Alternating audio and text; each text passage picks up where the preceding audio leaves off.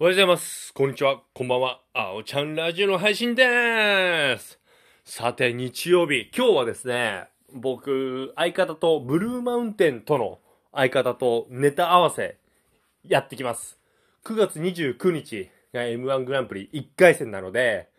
まあ、最初で最終の、はい、ネタ合わせでございます。はい。まあ、でも、当日29日も、まあ、早く会って、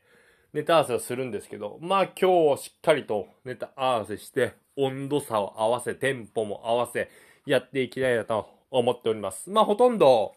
頭には入っていますので、まあ問題なくできるかなといった感じで、あとまあ初めての、ブルーマウンテンとしては初めての漫才なので、お互いの、うん、ちょっとテンポ、呼吸を整えていけたらなと思っております。呼吸で思い出しましたけど、昨日、鬼滅の刃、無限列車見ました。すごく楽しかったよね。なんて言うんですかね、僕ね、煉獄教授郎のお母さんのセリフがすごく好きなのがありまして、その、強く生まれたのはなぜかわかるかっていう話をして、強く生まれたのからには、弱き者を助けるっていうね、この言葉がね、すごくね、刺さりましたね、僕には。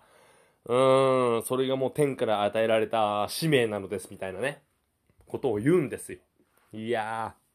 ー、いいですね。あと、京次郎煉獄もね、その、赤座にさ、鬼にならないか、鬼にならないかって言われて、人間は脆くて弱いって言ったのに対して、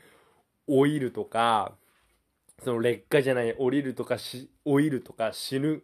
ことがあるからこそ吐かなくていいんだっていうのをね、すごくね、うーん、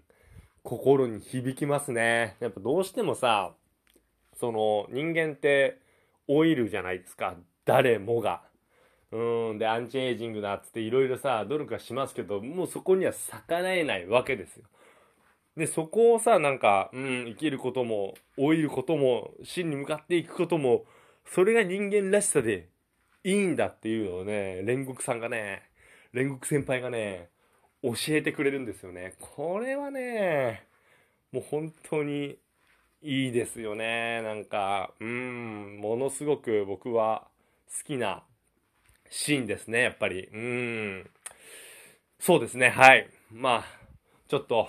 話はずれましたけど、鬼滅の刃になっちゃいましたけど、まあ本当ね、今ね、僕、鬼滅の刃、もう感情移入しすぎて、